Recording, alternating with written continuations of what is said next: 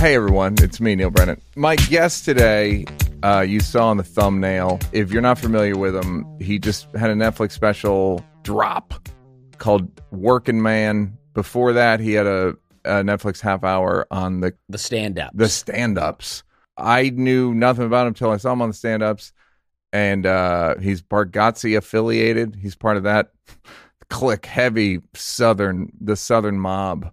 Absolutely. I mean, it's a huge deal. He's on Nate's podcast. He's on. He's got a podcast with his wife called "We're Having Fun." His name's Dusty Slay, ladies and gentlemen. Anything I All left out? Uh, well, uh, the podcast is We're Having a Good Time. We're having a good time. Sorry, that's what he. It's a thing he says We're having a good time. And um, when probably when he's. It works best when you're bombing. That's where it came from. I mean, it's like I was doing a show at a pizza place in New York City, and I just was not doing well. Mhm. And I just kept saying, We're having a good time. And the more I said it, the more people got into the show. Yep. As a old man named Dave Chappelle once said to me, "You can tell how funny someone is by how they bomb." Well, I think that's right. Yeah. Uh, I've never thought of that, but I think that's right. I, and I find that if you uh, move around enough awkwardly, touch your glasses enough, your hat, your face, your nose, people will be like, this guy's weird, but I'm into what he's doing. Yeah. So I should touch my face.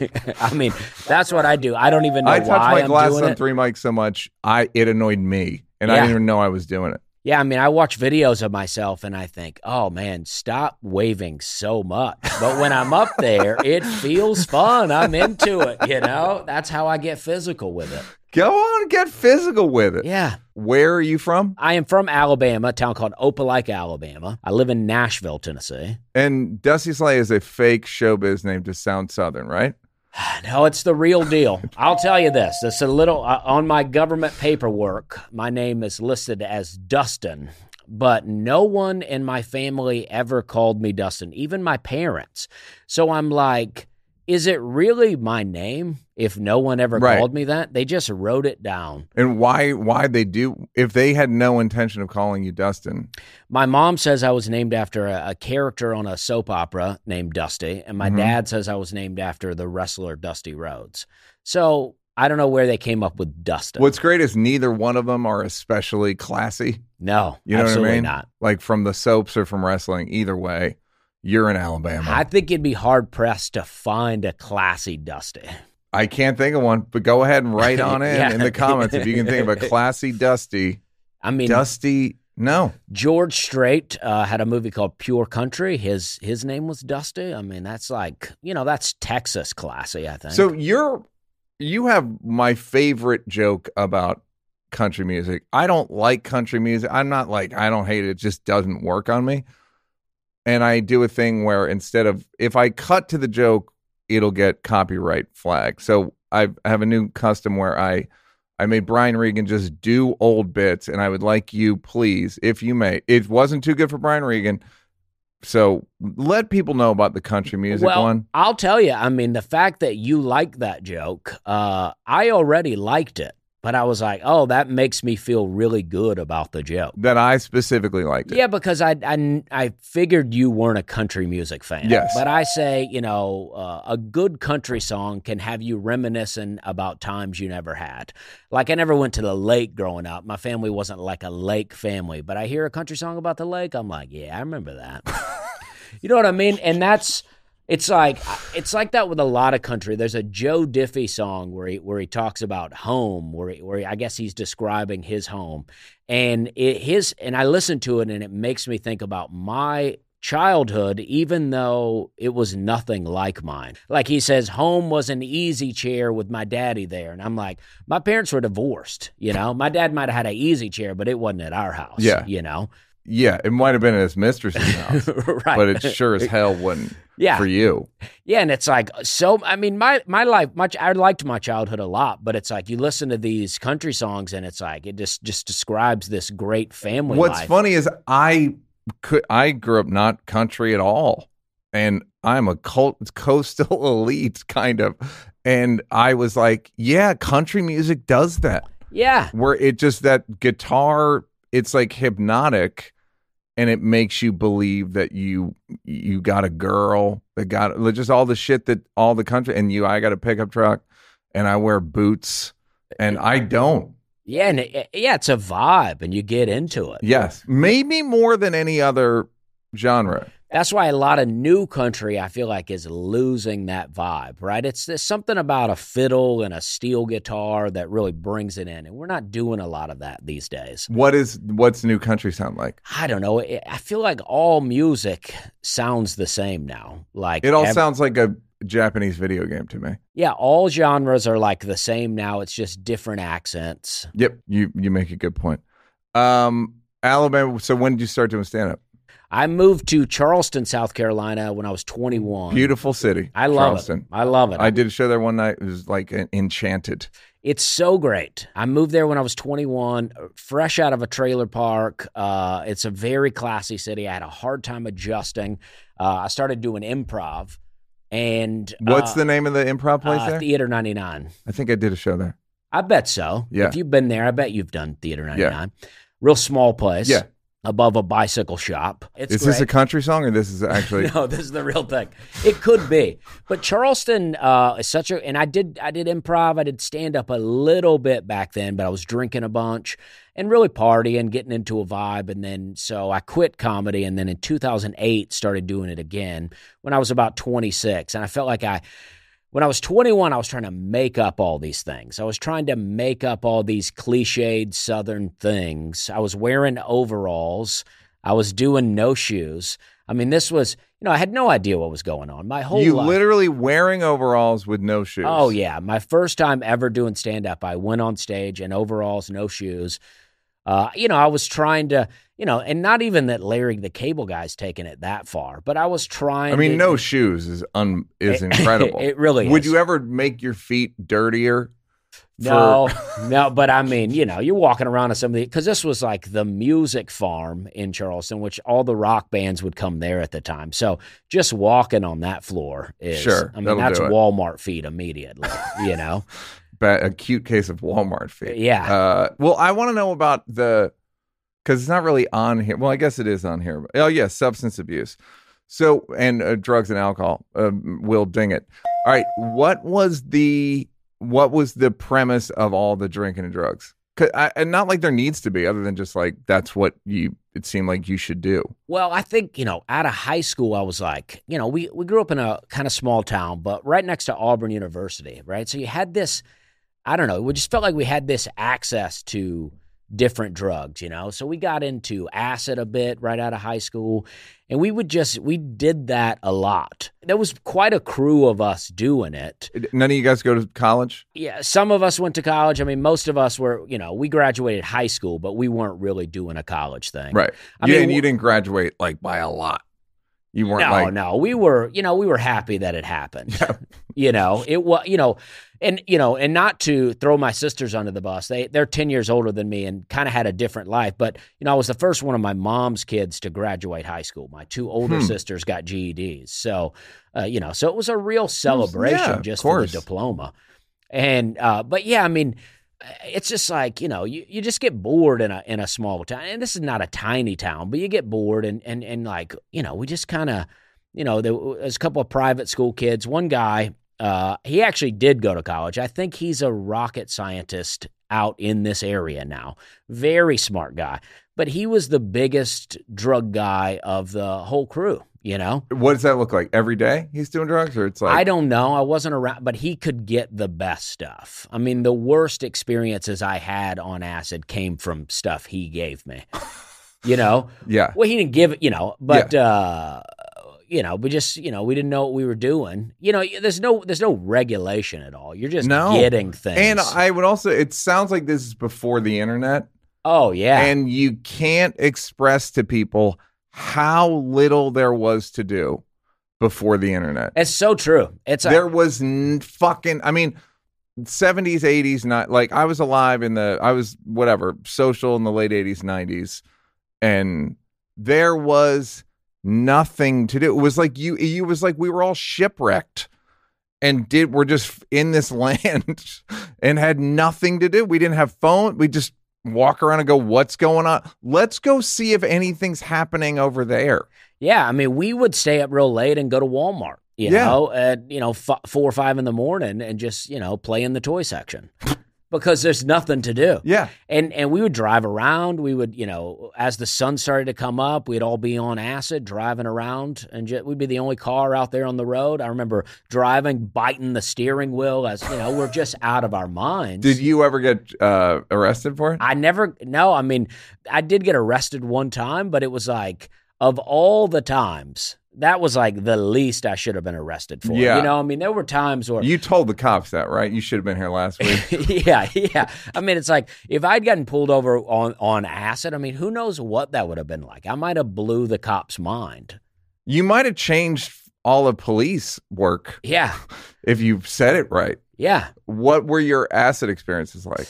I mean, it's mostly you know, like you say. I mean, you know, we're sitting around listening to Pink Floyd, watching old SNL VHS tapes, staring at our own faces Best in the mirror. Will Ferrell? We had uh, Chris Farley and Adam Sandler. Great. just that kind of stuff. We're just sitting around, uh, you know, this, uh, you know, making little fires, and you know, f- we got. I got a videotape of us doing it one night, but this, it's not really that exciting of a video. It's just four or five dudes in a house Yeah. Looking at the guy camera. sitting on the floor. Two, got two guys on the floor. yeah, You got your under overalls on? Uh, no, no. I'm. Uh, I think. Uh, you know, the overalls. That's part of trying to make it. Now, my dad wears overalls every day of his life, so it's not totally made up. But you know, that was part of me trying to. What make is the appeal of character. overalls, by the way? Just, you know what I mean? Like, all right, so your dad wears them. Why do you think he wears them? You got a lot of pockets. You Okay. know, you got different things like. Don't you lose shit, though? If you have that many, po- but I guess you wear it every day. You, Yeah, I mean, my dad has. You have a front pocket right here. He used Yeah. to keep his chewing tobacco and a small pistol in there, and I think now we're just. Literally a small pistol. Oh yeah, Did he ever take it out? not not. He's never had to use it that I know about. Yeah. but you know, it's in there. He's taken it out to show me that he has it in there. you know, we were in a Waffle House, and I was, and he, my dad kept saying something about this guy with a lot of tattoos in there. And uh, I was like, you, you know, you got to chill out. That guy may have a gun. And he goes, me too, you know, and then he shows it to me. Great. Yeah. Does it make you more hungry or less hungry? I was pretty indifferent to it. You know, I don't think I really thought anything about it. Uh, uh, you know, The but- Southern culture of guns, as someone who hasn't didn't grow up there and has so little experience with guns, is just like a thing that you get used to. Yeah, I mean, it never like I I- don't even know if it's a thing you have to get used to. You just kind of grow up with it and you don't even think about it. Like I took hunter safety courses, you know. I'm a pretty good shot. But you know, we did we also learned to like not play with guns, Yeah. you know. Like my dad had a gun, he may still have it. He had like a, you know, the gun belt hung around his bedpost with a gun in it like my whole childhood. And we just knew Plus the overall pistol. Oh yeah, I mean, we just knew not to mess with it. It wasn't locked. He had some guns in a cabinet, but no safe. You know, That He is a funny thing now, of like, but- why have if you've got one on your bedpost and one in the in the in the front pocket, what are the what are the shelf? well, you don't sleep in the overalls, you know. So you well, need- no, that's what I'm saying. yeah, I got I see that. I've Yeah. accounted for that. That's why he's got it next to the bed. yeah. What are the what are the the, the showcase guns for? You mean like in a cabinet? Yeah. You know, you'll have the rifles and shotguns for hunting. Okay. So you're not you're not really show. Well, I guess you are showing them off. You want you know you want other hunters that come over to know what you're working with. I got a home video of my. I think this was my dad. Like he got a video camera and was trying to, uh, in case he got the guns got stolen. But it's like him showing every gun, reading off the serial number, reading the brand. I mean, it's a whole video going through the whole thing. And is he proud or is it just like this is informational? I, I think a little of both. I mean, he's definitely proud. He's like, look at this thing. So it's a funny. It's. I mean, I get it, but I. It also the thing that no one ever. There was a Reddit thread the other day about killing a home intruder. What it's like to kill a home intruder. It's a joke I've never been able to do. Was so if someone breaks into my house, I have to shoot them, and then we just have to sit there and wait till the cops arrive for probably ten minutes. And is it does it become like a small talk? situation like what so what made you pick you're just sitting there And then there's, I mean, in the in the Reddit thread, there was things about like little kids, and it just seems like I just take my TV. I don't want to kill someone. Yeah. Take my TV. I don't give a shit. Yeah, I mean it's uh, it's a wild thing. I mean, I, I you know my dad has never had to shoot anyone. Yeah. Uh, I've never shot anyone. I you know I've gone hunting. You know I've killed small animals when I was younger, but I've never killed a deer. I went hunting a few years back, and as I was sitting there, I was thinking, if a deer actually came, could I shoot it at this point? And I don't know if I could. I like animals. I like nature, and I understand hunting. I like eating meat. Uh, but I just don't know that I could do it. Well, that happens in war a lot. yeah. That there are guys that sign up, enlist, get drafted, go, and then I think World War II they were just shooting in the air because they didn't want to kill people. Oh yeah. which is like there's a there's also a statistic about in terms of uh, repeat murderers. Someone, if you've killed someone once, there's a one percent chance you'll do it again. Wow. So ninety nine percent of people are like, "Did it? Don't. No, thank you." And I get, I did it once, and I don't think I, that wasn't helpful for me. Yeah. for my life overall. Yeah, I couldn't. I don't think I could live with it. I accidentally killed a groundhog in my backyard, and uh, I still With a gun? Uh, with a well, with a trap. I was trying to get something else, and I got the groundhog. What were you trying to get? Well, I was trying. I wasn't. I was trying to trap the groundhog and take it away. And question it? Yeah. well, I just wanted to get rid of it. It was eating my garden. I wanted to get Yep. it in the cage, and then it died in there. How long was it in there for? I don't know. I feel bad about it. I was No, I- it is well weird. Even killing, even mouse traps is a bit like, I don't love this process. No, I left and I, I accidentally left the cage set up, the trap set up, and it died in there. And I it's I still feel bad about it. Like I wanted it to stop eating my vegetables, but Yeah, I you didn't want simple- to kill it. No. And I you know, I tried to save a turtle the other day. It was a big snapping turtle, and I couldn't uh, get it off the road because it kept trying to snap at me.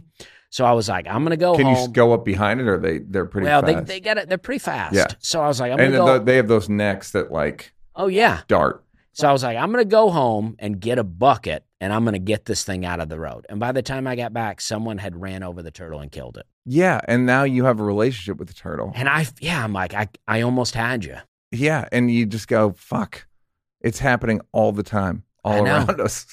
All the time. Yeah. For millions of years. Animals eating, being eaten, eat just over and over and over and over and over. yeah. There's an Instagram, Nature is Metal. Yeah, I'm- I'm and with I'm it. just, I watch it, but I'm just, I do too. Oh, man. But most of the time it's like how it's pro animal. Yeah. nature is metal. It really is about how a lot of it's just about like, can you believe how fast this cheetah is? Yes. The one, the cheetah in the savannah in Africa, the one that's like the football play where you can't believe how fast the it's like a trail and there's there's a people in the van or whatever and you can't believe how fast it is. Oh, yeah. It's that's the metalist of all the metal. Okay, so it's funny. I don't know where you are with drugs and alcohol now, but I'm in the spiritual use of drugs, or at least that's what I tell myself. Yeah. Uh, but I would argue it is uh, now it's a God experience every time I do it, and not like God. I saw God. Like it's a genuine God connection. Are you? Have you evolved in any way around the drug use? Well, I don't do anything now. I, I kind of, I was doing weed for a long time. I like to say doing weed. Yeah, but it's uh, cool. Yeah. I was doing it for a long time and just recently I quit and not for any reason. I just was like, I kind of was just taking a break and I'm like, I don't know. I feel fine. I've been, Yeah. I just been doing it. And I actually, you know, I got a joke about it on the special, but weed is too strong for me now. Yeah, that that's a good joke. Where I'm like, I just do a little bit of it and now I'm, I'm freaking out. And, and it's not every time, but it's enough to where I'm like, it's just not that fun to and do. again, it's the le- the weed that used to be available was garbage. oh, so bad. like it was like no one knew how to do it. No one knew how to grow. it. Like by the time it got to people, it was junk. Yeah, I mean, you had to know a friend, Yeah. or just go. We would just go to an area of town where we knew people were selling weed, and you just drive up, and then they come up to your car, and you give them the money, and sometimes they would just have it, or other times they'd be like, "All right, I got to go get it," and then sometimes they come back sometimes they didn't. There was no uh, quality control. No, and then like you know, even if you get robbed in this neighborhood, then next time you need weed and don't have it, you're like, well, let's go again. Let's, let's see if Let's they just don't. see if it works out. Statistically, we shouldn't get robbed this time, but who yeah, knows? and it never was like uh, I had. I, robbed? Would you get robbed with guns? no, I just would get robbed by them just not. Oh, they just would go like, "All right, I'm going to go around." Now the I did have some friends that went late at night Mhm. on acid to get weed to this area, and Would they- this be a black area or white area? Uh, it could be either. A lot of this particular one was a black area, Yeah. and the guy stuck a gun in his side and said, "Just give me the money." And we're talking twenty five dollars Yeah. here, and and and so instead of my friend giving him the money. He just took off in the truck, and the guy started shooting. And my friend threw my other friend's head down in the, just threw it down in the floorboard, and uh, a bullet hit the back glass and then went through the front glass. And then if you sit in the truck after that, like where the bullet went through would have been right through his head had my friend not thrown him down. And it's just wild. So your friend's the one who hit the gas Yes. and knew, like, action movie style, Yeah. thrust your friend down, Yeah. and I mean, he, you know, it's, you know, it's his fault that they were in that situation in the first place. yeah. But I'm but saying then he saved his life. That's incredible, and also it's twenty five dollars. Right. Maybe it could have been Don't 10. shoot, like, don't shoot. Yeah. Is that worth it? And is it worth it to drive away? None of them are worth it. Everyone, ev I, I, they're all getting F, Fs Yes. for that. Like none of it was. It was the whole thing was wrong. Did the acid mushrooms anything? A little bit of mushrooms. It Did was- any of it change your outlook? Because because you have a cockeyed point of view, as do I, as did any decent comedian. Just you just don't see things correctly, Yes. um, or you see them. You don't see them the way you're supposed to. You see them the way you see them, and you can't undo it. And that's what Absolutely. that's what comedy is. But did the drugs have any effect on that? I don't know. I mean, you know, we did think that we were all, uh, you know, that was the whole thing with acid back then. That's what they would say. You're expanding your mind. Yeah. You would say we're opening other parts of the brain. And we don't know if that's true. I don't know if it's true, but that's what we would think. We're opening new parts to our brain. So, you know, we would, you know, we loved like taking acid and listening to a Pink Floyd album and just thinking we understood the world for a Yeah. little while. And then, But it's so know, funny because you don't. You're not.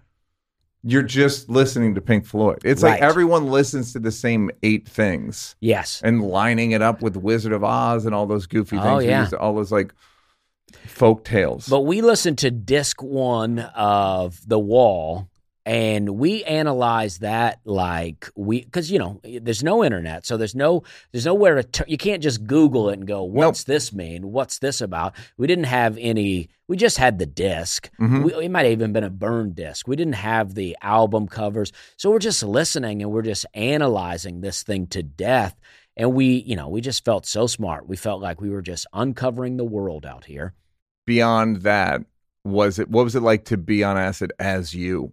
Well, I don't know. I don't know. You know, that's been so long ago. This Yeah. was, you know, over 20 years ago Yeah. when I was doing this. But um, I don't know. It just felt wild. I, I- you know, I, I I had, a- you know, I had a good childhood, but I, you know, I grew up fairly sheltered in a way. Like I went to the city school, but I grew up in the country, right? So it's like, You have all those jokes about the trailer park, right? I grew up in a trailer park, uh, which wasn't that fun. So not sure why they call it a park. You know what I mean? Yeah, my parents are divorced, so I live with my mom in the trailer park, and then I live with, and then uh, you know, every other weekend I was with my dad on a farm. Uh, but even the trailer park was in the country. Like it was a small, I don't know, 10, 15 trailer park, 10 trailer, 15 trailer trailer park yeah. uh, on a dirt road, woods to either side of us. So it's like that's what I did my whole childhood was just explore the woods. And did you realize like I think differently at any point? Oh yeah. I mean, I I felt like I'm for sure like the weird kid of my friends, but not weird in a way that I'm not cool. Yeah. If that makes sense. No, I like I'm mean. I'm weirdly but people aren't picking on me saying you're weird. But, you know, we used to play I remember we used to play like horse, you know, the Yeah. basketball, but we we came up with all these different style horse. I don't remember any of them, but we had a notebook and it was like, all right, you do this and then you do that, you know? It's like Yeah. so we're just always creating something. And you you were like spearheading it, or Oh, your friend? Yeah. Seinfeld has an observation that I I actually think is very true. He's like, when I was in high school, everyone was funny, and then they stopped, and I just kept doing it. Where it's you guys are writing horse, you're like have a ledger, Oh yeah. which is funny and weird, and then they all become whatever they become, and you go, well, I'm gonna keep writing horse. Yeah, I mean, of those kids, I mean, it's like, you know, one, you know, it's like uh, one guy's an electrician. I'm still in touch with him. Another guy, I don't know what he does, but, you know, he just, he's, Regular. n- yeah. And then another guy uh, is dead. And uh, um, so it's like, uh, you know, everybody goes their own paths, but Yeah. nobody's still creating horse except for me. It's now it's now streaming. Creating horse. Dusty Slay. Okay, so you just so the drug thing was just like purely recreational and purely time filling and not even necessarily character building or just like I don't know. I, it's just nothing to do. Let's do that. Yeah, I remember my friend. Uh, he was smoking a joint outside my car. It's my best friend, and I'd not seen him in a long time. He came, he moved away, and then he came to visit me, and I just hung out with him while he smoked his joint. I was like, you know, I'm like, I'm, I don't mess around with it. I don't, you know, I'm not judging you, but I don't do it. And then we hung out, and then you know, he like a year later, maybe not even. You know, I'm now I'm drinking. You know, you get into drinking. I, the first time I ever smoked weed was when I was drinking, and then you just I don't know, things just start to unfold. You're like, well, drinking, I did that, and that was fun. I did uh, weed, and that was fun. Now it's like, let's try these other things. Yeah, they, when they call weed a gateway drug, they totally ignore beer oh, and yeah. alcohol. It's like that's the gateway drug. They sell it fucking everywhere. Yeah. and and it leads to no one jumps alcohol to go oh, to weed. yeah. No, the first time I had weed, I was drunk at a party at my own house, and some guys were smoking weed out So back. was everyone. Yeah. No one's ever just you. Just, that's how it go. That's the that's the that's the school. That's like seventh grade is weed, and then eighth grade. I'm seventh grade is alcohol, and then eighth grade is weed. And Yeah. And see, I was late to the game, especially for a you know a trailer park kid. I mean, you you think you know trailer park in Alabama, I was you know drinking in sixth grade, but I'm like you know I'm 17 before Sure. I ever got drunk the first time, and but I was like, this is great. Like it just Did you like the feeling of alcohol? yeah. I think what I still miss about alcohol is You that stopped drinking. yeah, I haven't drank in 12 years, but it's like what I, and I don't really consider myself an alcoholic. I was just like, this is a becoming a problem Yeah. for me. But I, um, I like that when you're drinking, like your, your brain is like, there are no consequences. I can say whatever I want. I can, and it's like this super free feeling. Like you're free from your mind. You're free from being like, oh, I shouldn't say this, or oh, you know, you're just free to do whatever you want Yeah. to do. You know, but the problem is that you know there are consequences. I mean, to quote Donald Rumsfeld, freedom is messy. Freedom's untidy, and free people are free to make mistakes and commit crimes and do bad things. Yeah, yeah. Well, it is, it is, and I mean, I loved it, and that's like, Cue Britney Spears knife dancing. yes, Freedom's untidy, and free people are free to make mistakes and commit crimes and do bad things. You want her free? Okay. absolutely, She's gonna knife dance. yes, and you want to be free, who knows what you're going to say and who knows who you're going to say it to and how they're going to take it when they're drunk cuz two people that don't experience consequences anything can happen. People piss all kinds of places, people puke all people fuck the wrong people. They don't all of those things. Yes. I mean, I would drink. I mean, I uh, several times I would be drinking, and I would go out back or go to the bathroom, throw up, and then come back and keep going. You know, it's Yep. like I wasn't making myself throw up, but I'm like, oh, I had mimosas all morning, and now I'm doing whiskey. It's like, I like when drunk people blame their methods.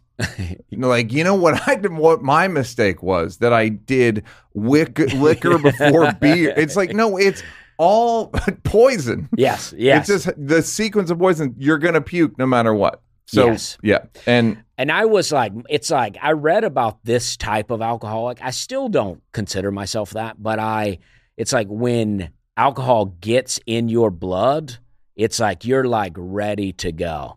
And that's me. I'm fine without alcohol. But if I did, if I had a beer, I feel like immediately I would be like, oh, this is what I've been missing. Let's do this. Yeah, and do you kind of keep yourself from it because you just know it'll it'll Yeah, just, that's exactly it, you right. will hit the gas and there's no brake. When I stopped doing it, my life got so much better. And I'm like, if I just, I don't even want to chance it. I was in a church one time, and most of the churches I went to growing up, when you would do communion, you wouldn't do it every Sunday, but you, when when they would do it, it would be grape juice. I went to a church after I quit drinking, just a few months. Uh, I had never been there. They did communion, took a shot, and it was pretty big, and it was wine. And I sat there for a minute in that church, like, am I going to go to brunch now after this? I mean, like, I was like, I mean, it was Are we wild. Jesus? Are we doing this? yeah. I mean, it was Lord, wild. Father God. And it passed, but I was like, it was scary for a minute. I was like, I'm about to go. I'm Well, about- I know people that did that did that uh, drug addicts like Greg Giraldo. Like Greg Giraldo was the kind of had the kind of brain that if you added once he added cocaine to it, and I didn't even know Giraldo well, but I could even when he was sober, it was so kinetic. And then when if you add, I think it was just like like al- alive in a way that he couldn't fathom. Yeah. And with alcohol, I feel like that's the same way with, with certain kinds of people oh, yeah. that aren't even. The trouble isn't isn't like sloppy and all that. It's like no, I'm so activated. It's I'd be a sucker not to drink. Yeah, I mean that's like it's like if I drink, I'm like this. If I get high, I go I go Yeah. down, and I'm like you know it's that's why weed was never as much of a problem for me because I I can't do comedy high. Mm-hmm. So uh, you know on days that I am doing a show, I don't smoke weed. You know maybe till after, but it just keeps me from doing it all day every day. But drinking, of course, I can do comedy drinking. So Especially. yeah, yeah. Mint Mobile ads are easy for me because I'm I'm living this life. On average, it takes about 30 days for a person to break their New Year's resolution. So if saving money was on your 2024 list, your odds aren't looking that great there, Chief. Luckily, I have a 100% guaranteed way to save you money this year. Just switch to Mint Mobile. Right now, Mint Mobile has wireless plans starting at $15 a month. That's unlimited talk, text, and data for 15 bucks a month. I do it. I'm living the life, guys. I'm saving probably $150 a month based on me and my mom's usage. I went from one of the big guys to Mint Mobile. I stand by it. I guarantee it. It's brand name. For anyone who hates their phone bill, Mint Mobile offers premium service for 15 bucks a month. All plans come with unlimited talk and text plus high-speed data delivered on the nation's largest 5G network. Choose from 3, 6 or 12 month plans and say goodbye to monthly phone bills. Mint Mobile gives you the best rate whether you're buying for one or a family, and at Mint, families start at two lines. So use your own phone with any Mint Mobile plan and keep the same phone number along with all of your existing contacts. Switch to Mint Mobile and get your first 3 months of premium wireless service starting at just 15 bucks a month. To get your new wireless plan for just 15 bucks a month and get the plan shipped to your door for free, go to mintmobile.com slash NEAL. That's M-I-N-T-M-O-B-I-L-E E dot com slash N-E-A-L. Cut your wireless bill to 15 bucks a month at mintmobile.com slash Neal. Additional taxes, fees, and restrictions apply. See Mint Mobile for details. Okay, and then what's your really what's the God's where are you with God? And don't be shy because you're in LA. No, I mean I've always been a Christian, um, but when I quit drinking in 2012, I really like started to read the Bible in a way that I had never done before, and I just feel like I was opened up to new things, and uh, I just it just sent me on a journey really to you know work on myself and. Uh, um, you know, and just uh, you know, try. What to, do you think the theme, as someone who I grew up Catholic, but I haven't read the Bible, what do you think the theme or the point of the Bible is? Like, it's like I go, hey, I've never read it. What is it? What's it about? Well, I think it, you know, I think it's many things, uh, you know, and it's like, I feel like, you know, a lot of Christians today only go New Testament, right? Mhm. And I feel like, yeah, obviously Jesus is a big, uh, is is is the major uh, point. Uh, you know, it's like But I, I don't know. I feel like I'll the Old this. Testament's like more hand to hand, like Yeah. whispering in people's ears and kill people and smiting and Right, but see, I'm into a lot of Old Testament stuff. I feel like Jesus did away with all that stoning, and he's like, you know, because he says to Jesus people, was like New Age. yeah, he's like, he he says, uh, "He who is without sin cast the first stone." Right, Yeah. which to me says, well, n- none of us are able to cast a stone Correct. here, so we're all guilty. So let's not be trying to stone people anymore. Correct. But, you know, I like a lot of Old Testament stuff. I don't eat pork. I don't eat shellfish. I gave that stuff up. I don't do a lot of, you know, traditional holidays. I try to, you know, keep kind of biblical holidays like Passover and whatnot. I'm, Okay. I'm not Jewish, but I, you know, I, I and and I don't think that you have to be to do those things. Do you? What do you? When you said work on yourself because of obviously it, there's no parts of the Bible that are like work on yourself, but what are the things? So obviously judgment for cast the first stone. Um, what things do you feel like you you it made you work on? you know, I just feel like it can, you know, cause you to uh, treat people better Mhm. because you know that you know God is always watching you, Mhm. right? So you're like, uh, and and and and not from a necessarily a fear sense, but like, you know, we we act differently if someone's watching us as Yeah. opposed to not watching us. And I just feel like if you know that God is always watching you, then you, uh, you know, you're like, I'm going to be a better person. Yeah. You know, I try to be nice to people when people don't see, you know, in a way where I'm not trying That to me is the best repercussion of religion. Is I call it super cop.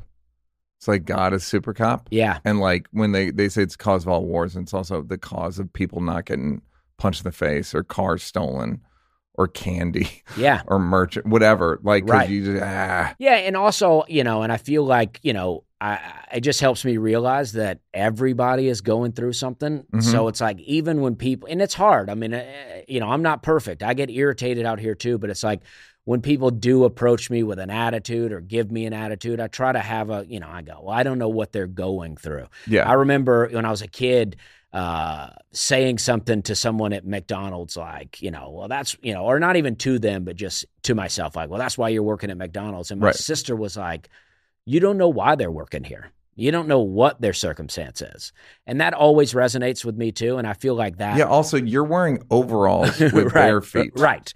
Right. It's like, you know, it's like who are we to judge anybody, you know? And that that's just how I try to live my life and um uh you know, and I think um uh that helps me. I think the the it helps me to and also it's like, you know, it's a dark world out here in a lot of ways and uh you know, there's hope that uh when I leave this world I go to a better place. Uh that this is not everything. To me it's a it would be a little sad to think that what what we have here and not that my life is not good but that what we have here is is everything that we have these incredible kind of spirits living inside these bodies that no other animal seems to have i mean you could argue that dogs and cats have it Yeah. uh, a horse that you've been riding for a long The time The possum that you caught. What did you right catch? right uh, what, what did i say uh, uh, well we thought it was a cat you know? Right. The but he I heard he specifically had and the turtle Simon Turtle had a great personality oh and was oh, sentient. oh yes and then yes but you didn't do it in time. So But it's like, you know, these things you don't you never come across like a turtle village where they're like living in houses drinking tea, you know? let me let me push back on that. That's not the sign of a of a. They have their village. They have their their pods. They have their communities. Right. I don't. but I don't just because like, well, where are your books, turtles? Like that. That doesn't.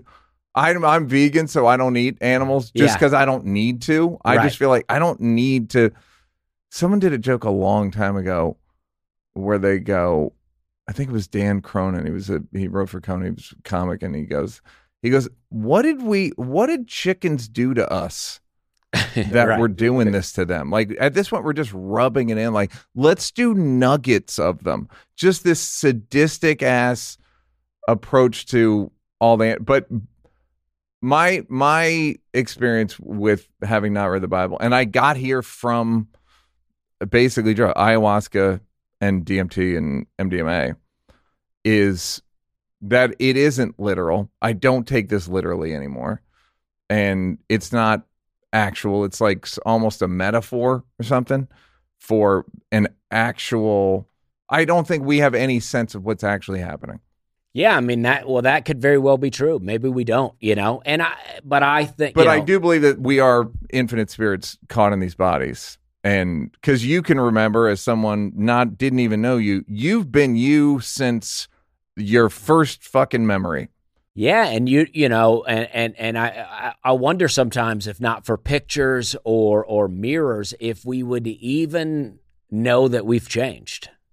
Right? It's like because you know you're just living your life. You think about yourself. I I remember you. Can, I I have I have a great memory, and I remember things from my childhood very vividly. I mean, I'm sure everyone does, but I, I just feel like I, I, you know, I'll tell a joke or I'll say something on a podcast, and a friend will message me and say, "Man, I can't believe you remember that." Yeah. You know, uh, but it's like, yeah, I mean, I think you know, I, I I agree that I mean, all the that turtle very well could have had a home that he was making his way back to Yeah. right? But I just think that we're different as humans. I think we're uh, so much different, and I just like to think that you know when we die, it's not just over for us. What do you think of nature? Because I now think of nature as I and again I did this is all from I believe that every religion has the right uh idea, which is that there is a central creation force and um this is all an expression of that. Yeah, for sure. I mean, I'm a respecter of all religions because I, you know, I. Who am I to, you know, I, I grew up, you know, I've, I've changed my beliefs, but I've stayed in the same religion, Right. essentially. But, uh, you know, I don't know what to tell Yeah, it's also- grew up a certain a joke I tried that wasn't funny enough where I was like, when you hear Jewish people describe their God, Muslim people describe their God, and Christians describe their God, it's like, I think you're talking about the same guy. It's like a police description with slight differences. Yeah. Like, what are the odds that this is a different thing individually? And then if you look at Islam and Judaism, half of their holy sites are identical. Right. They're like the the most the temple on the rock is this it's 300 yards from the Muslim sacred so it's like guys it's all the same person or or yeah, and entity. I don't, you know, and it's it's supposedly all stems from Abraham in the Bible. So, um, yeah, so it is.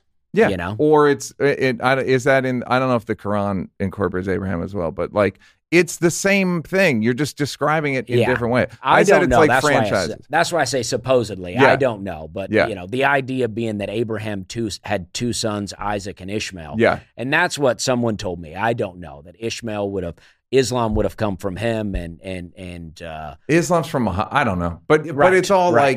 like okay, maybe we got the different names, but this is the same. We're all talking about the same thing, and to me, all these arguments and fights and wars become about real estate and human power. It's yeah, I mean, even you know, Christian denominations, they're not necessarily fighting each other, but you know, they they they get into fights and split, and that's why you have Baptist, Methodist, non-denominational. You have so many, uh, you know, all all I guess deriving from Catholicism. it seems silly. Even like uh, I've gotten to know a lot of well, I don't I don't know them, but I've interacted with a lot of Amish Mennonite people. How Uh, come? Well, we have a lot of that in Tennessee, and uh, I have a cabin that I have built uh, in a, in a smaller part of Tennessee, where a bit built by Mennonites, and so it's like apparently What, are they cheaper or more or less cheap? More expensive around the I think they're more expensive than Amish. Is that what you mean? or just regular? I think cheaper than just laborers? regular stuff. cheaper. Cheaper, yeah. Great. But I, I, now I don't know if you buy some Amish furniture. Now that's a different thing. Well, they're charging. They got that oven, right? They Yes. got, yeah, that's a But but like you know, I, I was told like Mennonites split off from the church because they wanted to be a little more extreme. Yeah. And then Amish split from the Mennonites because they wanted to be even more extreme. And I like Mennonite. Uh, Amish. You think that's seem- the right amount of extreme? I think so. Mennonites can do they do TV? I- They don't do TV or radio Okay. apparently, but they do electricity. Okay, that's pretty cool. I mean, I you know, it, it's like we talk talk at the beginning of this about not having the internet and how boring things were, and I agree. Um, but in a way, I'm like sometimes I'm like, do we just have too much? Do we, We- have too much entertainment? A million percent have too much, and I have a new theory about Western life or whatever modern life that it's we all have these decadent emotions and expectations of everything because we're all everything's catered to us. So yes, we all have these decadent sexual needs and decadent emotional needs and decadent like food and dec just all Yeah. this like no i want it i want is it available get boop get bring it to me read me a book it's Yeah. all so insane Yeah, it is. I was uh, at my hotel this morning, and then I turned on the shower, and like it took a minute for the hot water to come. You were you was like- furious yeah, I was like, "Come on, guys! i'm gonna fucking call yeah I mean, it, you know, it wasn't so extreme, but I had to check myself to where it's like, you know, hot water is coming, and I'm gonna get an amazing shower. yep and then I'm going to put on clean clothes. If Yeah. I don't like those clothes, I'll put on the other clothes that I have. yes which are dirty uh, kind of yes. They're dirty from the airplane that you were on. A lot of people haven't flown. Yes. Well, planes. I mean, what a wild experience that is. I mean, I got on a flight last night from Tennessee, and in four hours, I was here. Uh, and that would have been a lifelong journey that people might not ever come back from. Yeah. Years ago. Not, yeah, like a, it would have been five months horse they might not carriage. even made it. They might not have. And then when they got there, they're probably never coming back. well, yeah, once you get out here, yeah. yeah. you've been here. Yeah. Um, but yeah, no, it was a shit was real different, and we have it real good, and we're so spoiled, t- completely spoiled about everything all the time. Yeah. and I we sound a million years old saying this, but Yeah. I I promise you, you appreciate what you have because it's incredible. Yeah, I was riding uh, in an Uber one time with a, a an Indian man, and he was telling me that he's from India, and he was saying that the the part of India he's from, he's like, uh, you have to get up at like four or five in the morning because that's when they turn the water on, hmm and he's like, you got to get all your buckets ready to fill it up because if you miss it, then you just don't have water that day. I was talking to somebody last night about AI, artificial intelligence. You know, within five years, it's going to be we're all going to have our heads hooked up to whatever, and there are going to be a, a billion people on Earth going, "Hey, do you think I could just have a toilet before we go to this brain thing? Do you think I could live through the period Oh, where I yeah. have running water and a fucking toilet? Can I just experience that quickly before I jump to this weird ass singularity? Like we're so separated in terms of our experiences today, and that there are guys. India has rolling blackouts every day. Electricity every day, not Yeah. some days when it's rainy. every day. Yeah, yeah. And work, and you're like, I'm gonna fucking sue this hotel. hey, hi, Neal Brennan here. Hey, um, how scrupulously are you checking your bills? Are you like you just kind of like bah, bah, yep, and then blah, blah, yeah? That's my impression of you checking your bills. My point is, if you check them quickly and and you kind of just go like, yeah, I don't know, I uh, and you or you see a subscription that maybe you thought you canceled that you didn't, and you then you forget, and then you get caught up. You start listening to your podcast. You know how you get. Rocket Money is the thing for you. The other day, I got charged for I can't say what it was, but uh, I subscribed a long time ago and uh, I forgot about it. It was an annual charge, and it's one of those things where I'll do the sample and then I'll be like, I'll cancel, then I forget to cancel, whatever. Long story short, Rocket Money was there for me. Rocket Money helped me. Rocket Money, Rocket Money, Rocket Money. Here's what's great about Rocket Money. I can see all of my subscriptions in one place, and if I see something I don't want, I can cancel it with a tap. I never have to get on the phone with customer service. They'll even try to get you a refund for the last couple of months of wasted money and negotiate to lower your bills for you by up to 20%. All you have to do is take a picture of your bill, and Rocket Money takes care of the rest. Rocket Money is a personal finance app that finds and cancels your unwanted subscriptions, monitors your spending, and helps you lower your bills. Rocket Money has over 5 million users and has helped save its members an average of $720 a year with over $500 million in canceled subscriptions.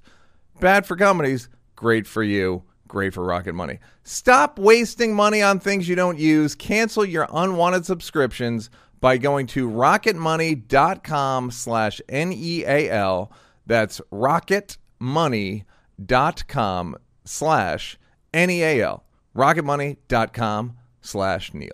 All right, here's some more blocks. Work-life balance. That's interesting to me. Well, I, you know, I, I I'm my wife used to do comedy. We mm-hmm. met doing comedy. She's from Canada. I was living in Charleston, South Carolina. We met at an open mic in New York City that you signed up and they gave you How long uh, did you live in New York for? I never lived there. I spent a month there. I have a I had a friend there. His had a room come open. I wanted to spend a little time. I said, "Would your landlord let me rent that for 1 month?" And he got his landlord to do it. So I just went for a month. Uh, I had saved up money and I just went uh, and just did open mics every day. I mean, in, in Charleston, you you were lucky to get two open mics a week. Yeah. So I was like, to me, I was like, Is I'm it still like that? uh, maybe worse. Wow. M- May, you know, because we had a nice community for a while. I don't know what it's Yeah. like, but it could be better, could be worse, Yep. but it's not much better. But I was like, I want to do one open mic every day for 30 days. I mean, to me, this was a wild idea. I realized people are doing, and I, I ended up doing 47 uh, in a month. And I was like, I was just like, this is amazing. Yeah. But I met my wife at one of those open mics. We didn't start dating then, but we stayed in contact. Um, and so she was doing comedy for a long time. She moved down here. We got married. Uh, we never planned to have kids. And then in 2018, she stopped. Like you specifically didn't want to have kids. yeah, we talked about not having kids. What were your reasons? I don't know. I feel like the world's always going to end at some point, and, Yeah. and we're, uh, you know, just what you're talking about. All our brains are about to be hooked to computers, Yep. and I just thought, why would I bring kids into the world? Yep. Right. And then, uh, 2018, my wife stopped doing comedy. Uh, the road was too much for her. She she was great at comedy, and she was really booked up, but the road was too much. She just didn't want to do it anymore. Yeah. And then COVID happened, and we're like just kind of stuck at home. And for whatever reason, we decided that we wanted to have kids.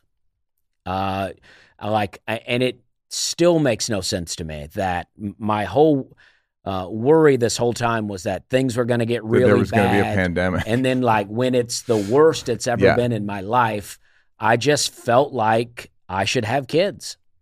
And my wife was into it. We we just I don't know something just changed in us, and so we had our daughter in 2021, and then I had a son in uh, um, I don't know 2023.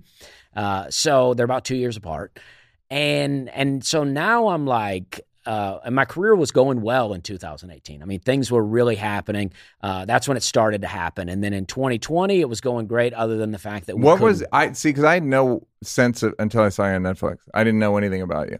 Well, I was just working the road, you know, Yeah. just out here. That's why I moved to Nashville. Headlining clubs in the just on the road and selling out, or just like not doing- selling out, but but you know, hitting my guar- hitting my my guarantees. got it. But it's like in you know in 2018, I did uh, just for laughs, uh, uh, New Faces Unrepped. Mhm. Had a great set.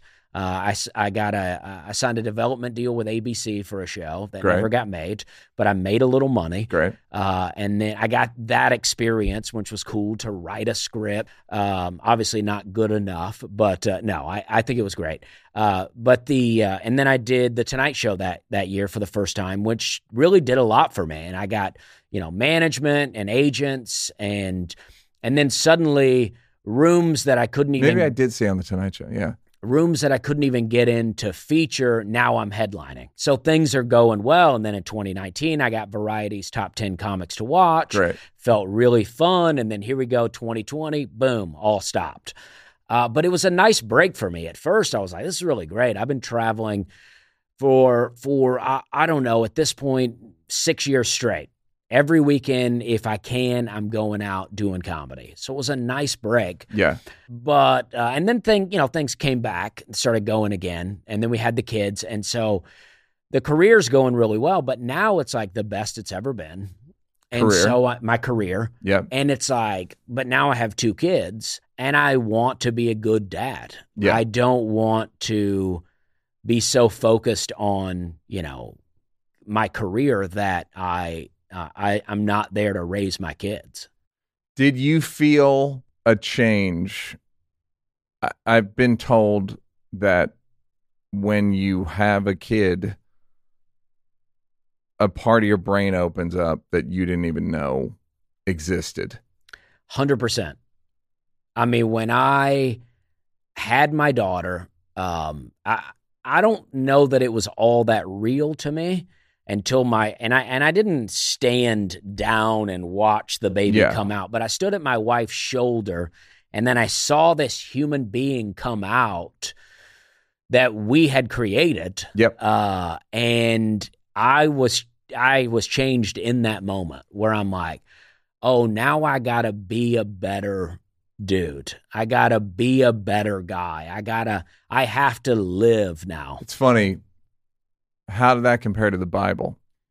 Well, you know, the Me, do you know what I mean? And just in terms of like the Bible, it's sort of esoteric. It's sort of ethereal, or kind of like you should, you might want to, and then this, Well, I think- like I think here, the, the Bible was morally better, uh, and the, the the my daughter was like, uh, just like, uh, I got to take care of my health better. I have to, you know, uh, you know, just take things more serious now. I have to. I can't just sit at home and watch YouTube all day. I need to like now. I have to really get in gear as a as a man to take care of my daughter yeah, because you know you know they say like you know women's uh example of you know their first example of a man you know is their dad or whatever i don't Yeah. know what the expression some is bullshit. Yeah, yes yeah, but it's like yeah i mean i want um you know uh my daughter to expect to be treated a certain way Yeah, so i feel like i'm the guy that needs to show her that's how why you pay for all of her dinners and stuff. So Yes. when she starts dating, she'll expect that. exactly Okay, so the thing about work life balance, I've been just been thinking a lot recently about basic gender differences. Is one of my uh, one of my areas, yeah and the when you think about your performance as a man father, how much of that is like I just need to earn? Well, there is a part of that because I don't want my daughter to grow up poor. I mean, Right, you but I'm saying like it, how much of it's emotional and how much of it is just practical. I need X amount of dollars. I don't care how I get it. I'm gonna fucking get it for these kids. I don't know. I don't think there's so much of that. Okay. I think I I don't think there is a, any number figure on it. I yeah, mean, I- not necessarily number Yeah. figure, but like safety. yeah, I mean, it's like it is like yeah. I mean, I want to uh, you know make sure they have you know uh, you know I, don't know. I want to you know I want like my house, my mortgage to be paid off, so Mhm. we don't lose our house Yeah. ever. Like if something crazy were to happen, we wouldn't lose our house, and they're they're always going to have food and things like that. So I want to make you know the right kind of investments uh, to to ensure that that's that's in place. But I but but you know another thing is like I just want to stay married uh, to my wife. Mhm. Uh, I grew up with divorced parents, and at even in I'm 41, it still affects my life. Like you know we can't I still can't do holidays with my Yeah. with my parents together. Uh, and now they're getting older. It's like this year I took my dad to my mom's Thanksgiving, and my mom has I have two older sisters that are uh, my mom's kids, Mhm. not my dad's. Right, so uh, so I took my dad to that Thanksgiving First time ever. first time ever, and I got them agree to to do it. Why'd you do it? Well, I did it because you know both my parents are getting old, right? Yeah. And I'm like, I want to spend Thanksgiving with both of them, but now I have a busy schedule. I have my own things going on. I have my own kids. I can't do two Thanksgivings like I've done my whole life. Yeah. So I'm like, I need you guys to just be together. But it was so weird for me I was like, because I don't know, they can't be cool with each other. Yeah. Like my, they, they're not fighting, but my whole life, it's like they're always like. I have this thing where it's like I feel like uh, my problem with my parents is that they both wanted me. They both wanted me. Like a lot of people have, you know, neglect Yeah. issues where their parents are like pushing them off to the other one. Mine is like both my parents wanted me to be with them. Which is a different kind of tension. Yeah, and so and rather than working it out, Yeah. they worked it out through me. Where they would be like, you know, tell your dad you're going to stay with me this weekend, or my dad would be like, tell your mom, call your mom, tell her you're going to stay an extra day, and then and and and then just instead of my mom knowing that my dad put me up to this and going, yeah, it's okay, she would, you know, put the guilt on me, and it's Yeah. like this whole, so it's like Yeah. that's still in me now. So I show up. My my daughter uh, doesn't really have a lot to do with my dad. She does, you know, she doesn't see him that often, but Your daughter's three, four. she's two, two and a half. okay. Yeah. So she, you know, she doesn't want to sit with my dad. She doesn't want to do any of that with my dad. He's, you know, kind of a stranger to her. And she sees my mom more often. So my dad came to visit me for two days. My daughter would not hang out with him at all. And then we all show up to my sister's house where my mom is. And my daughter immediately runs up and gets in her lap. And I'm like, he didn't say anything, but I know he saw it. And it's just like, and so I'm, I, so I got that emotion in me. Yeah. I got guilt now for my daughter who doesn't have any of that guilt issue. Yeah. She doesn't care at all if my dad. When dad's she hears this podcast. she right. She doesn't care at all if my dad's feelings are hurt. Do And you regret shouldn't. trying to make it happen? I don't regret it. Would you do it again? I don't think I would do it again. yeah. Unless I have it at my house. If they all come to my house, little different. I feel like it's, you know, it, it was at my sister's house, so I feel like I really put my my not on enemy territory. I put my dad not on enemy territory, but I Right, don't but know like- the word for it. The not the not probably an away game. Yes, for Um, sure. Okay, so what do you? How do you? Do you? So you feel guilty on the road, or do you feel like like ah, I wish there was another way to?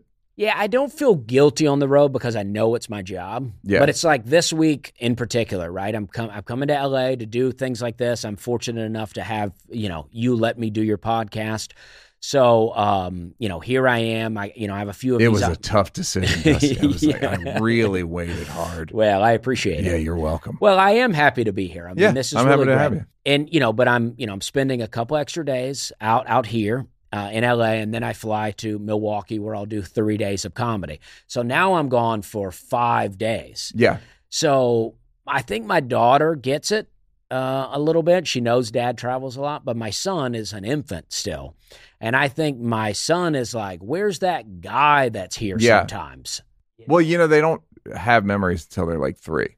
Yeah, and I hope he doesn't even notice. Here's the thing: you're still going to be on the road in Yes. three, four, five years. Yes. I guess it's just a matter of like, it is an interesting thing where it's a new, not a new uh, phenomenon where men are like, I would like to be around that. I want to help Yes. make the kids be emotionally healthy. Whereas there is a big part of men that is there. It's easy to just be like, I'm just going to earn, and I'm a mule, and I'm just going to get out there. I'm a beast of burden. I'm trying to get the money for these babies. Yeah. Well, yeah. I mean, yeah, absolutely. I mean, and you got to do that, yeah, right? It has to. You, you know, it's like if you're if you're home all the time, then you probably don't have any money. yeah, You know, yes, because even you know even if you work from home, like you may physically be in the house. yeah, but you're in your office or Yes. whatever. So it's like you know you got to go earn. So I just try. I just want to minimize that. You know. well, what do other people say about? What do other comics say about it? What do other, or are they bad? It does. Do you not care? I, I guess I, I don't talk to enough people Yeah. about it, but I also don't really care because I I don't know. I feel like I live differently than a lot of people in, Yeah. in a lot of ways. So I'm just like, you know, I just want to. I like to analyze. I like to see what's going on, see how people are living their lives, and see how it's you know it affects. You have a lot of uh, ambition or for your work stuff? Like, do you, are, where are your ambitions more uh, the emotional safety and health of your kids, or is it the I want to make it more? I want to do bigger venues and I want to I don't know that I am so ambitious. It's like I was uh, a pesticide salesman. Mhm. Uh, f- I would go to Lowe's and Home Depot stores and sell pesticides. And tell people the punchline, which you kind of, we kind of figured. Then I don't know if you can tell that by looking at me, but uh, Yeah.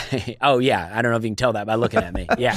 Uh, but, uh, you know, and I started doing comedy as a hobby. And then I won a competition in Charleston. I made a thousand bucks. And then the next year, and in between that one and the next competition, I quit drinking. And then by the next year, I won the competition like by way more votes. And it's like, so I was like, oh, I maybe I got something here. So I start trying to figure out how to make money doing comedy. But I don't know if it was so much ambition as it was I hate the other job that I have. And if I can make money doing this, Yeah. I mean, I always said, I don't need to be famous. If I can make a living doing this, then that's better than what I was doing. It's so, it's a such a much better way to do it. Yeah. Just like, just do you have a job that's better than selling pesticide? Not like regional, a regional pesticide guy driving from parking lot to parking lot, texting the guy that you're here. Yeah. and then and then so in so it makes you see comedy in a in a hell in a proportional way which is it's better than pesticide sales Yeah, I mean, even when I was making less money, because it was a good job, right? I had health insurance, yeah. I had a car allowance, I had, you know, I had a salary. same hair same beard same glasses Uh, I, well, I had this hair at one point. I did try to professional it up for a bit. Uh, I, you know, I cut my hair, tucked in the shirt, Sure. wore a lot of khakis. yep I was really trying to do it for a minute, you know. Uh-huh. But I was also drinking a lot. So what you had to do, you would have to drive to the Lowe's store and then go inside, and you had to call in on the Lowe's phone to you know and to a system. That way, they knew you checked into that store. Mhm. You couldn't do it from your cell phone. That was like the way to get yourself fired instantly if you called in from your cell phone. Okay But I would be so i had hung- that part wrong but Yeah. you did have i knew you had Yes. to call in but I would be hungover. So I would go, show up, call in on the Lowe's phone, and then go back out to my car and sit and smoke cigarettes and listen to the radio for an hour and then go back in, you know? oh so you were there so you didn't even have to you didn't you weren't there to sell to the store you were there to just sell in the store Yeah, set up displays, Yeah. do things like that. But it's like a lot of times you go in and you're like, there's nothing really to do today. This store is set up. It looks I was good. I just spent three days at a Lowe's last week on a commercial, and it wasn't crowded. yeah. It's like Tuesday, Wednesday, Thursday in the morning. It's just Yeah. not. It's like it's just not the busy time. Yeah, I mean, I had it all mapped out. I mean, there was one store in a place called Vidalia, Georgia, Mhm. where it was really far to get there for me, and they had a great buffet basically behind the Lowe's. I would go clock in. Why? Well, it was a restaurant. Okay. Yeah, yeah, it wasn't just some guy out Okay. there. Yeah. So I would go clock in, walk through the store, go, it looks good. I would find some employee. I would go, you guys do a great job here. I really appreciate it. And then leave, go to the buffet, eat, come back, clock out, go to the next store. And did it matter that you hadn't sold any pesticide? No, no one. In fact, that store would prefer I didn't do anything in their store. They were like, we know what we want to do in here. We don't want you messing up anything. So I would, so it would be great. Great. And then comedy is is better than that. Yes. Yes. Do you? How are your nerves with comedy? I actually don't really get nervous. I mean, despite how I move around and twitch and and and, and it just seems like I may have a nervous energy, but I've done enough cool things now to where I'm like, I don't really get that nervous. I mean, I do the I've done the Grand Ole Opry like 30 times, and to me, like as a lifelong country fan, um, to do the Opry is huge. And there's 4,400 people in there uh, when it's sold out. Is the, is the Opry the one that's downtown Nashville? That's the Ryman. That's Oh, right, that's right, the right. old Yeah, yeah. Opry. Okay. But even the new Opry's been there since like the 70s. Uh, but yeah, I mean, it's like this huge, and I've done the Ryman, which is also like the first time you do the Ryman, a lot of nerves. You do it several times. Yeah, you just get Yeah. used to it. Even that, you know, I've done the Tonight Show. I just did my fourth appearance on the Tonight Show, and it's like the first time I think they thought they had made a mistake booking me because I was so nervous. Yeah. But I, this last time I did it, I wasn't nervous at all. I was like, all right, I've done this. Let's do it. I'm Yeah. ha- happy to be here. Now, on the other hand, I did the Cellar to uh, to prepare for the uh, for for the Tonight Show, and I, I still I'm still nervous there because it just seems like the coolest place. Actually, the first time I did the Comedy Store, and the only time I did the Comedy Store, I I was in the main room and I tripped down that little step going out. I was the first one, no host, no warm up. I got five minutes and I tripped coming off that step, Wonderful. but I still was able to recover and had a great set. Yeah, it was awesome. Great. But it's like, I don't know. I, I found a way to use the nerves.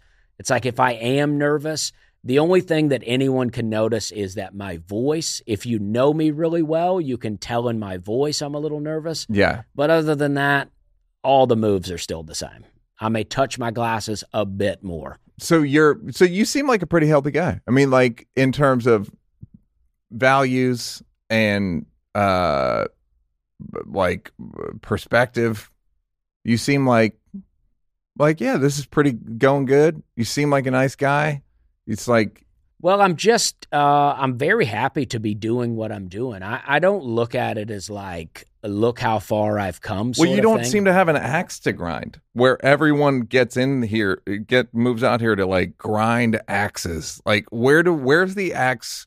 Where's the fucking the thing I can get my axe on and show everyone and prove and I'll you know I just think it went away when I quit drinking. When I was in my 20s, I feel like that was my my whole thing. I had built up this idea that people in high school were were uh, one day they'll see, you know.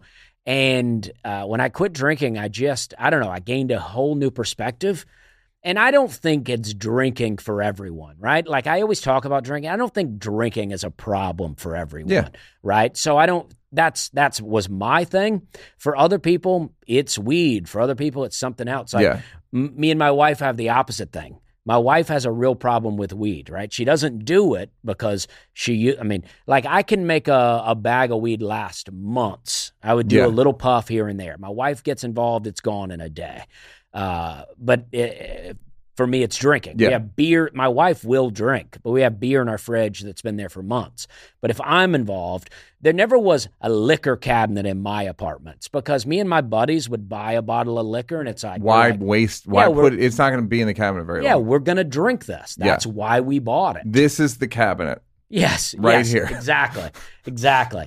Um, so, but when I quit drinking, I don't know. I just felt like over time, all that went away. That by the time I, I actually got something, you know, like a Tonight Show or JFL, something that was really cool.